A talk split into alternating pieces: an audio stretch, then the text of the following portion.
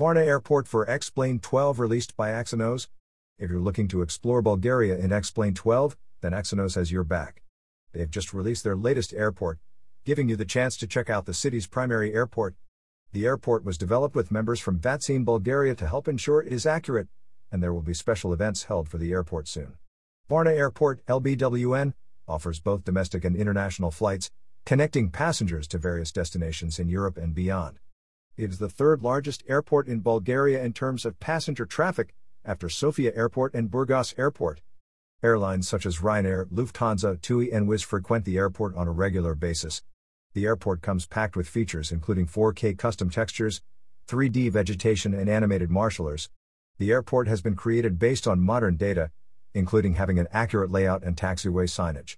Furthermore, various objects have been scattered around to keep the airport feeling alive. You can pick up a copy via Axonos Gumroad account for $16.99.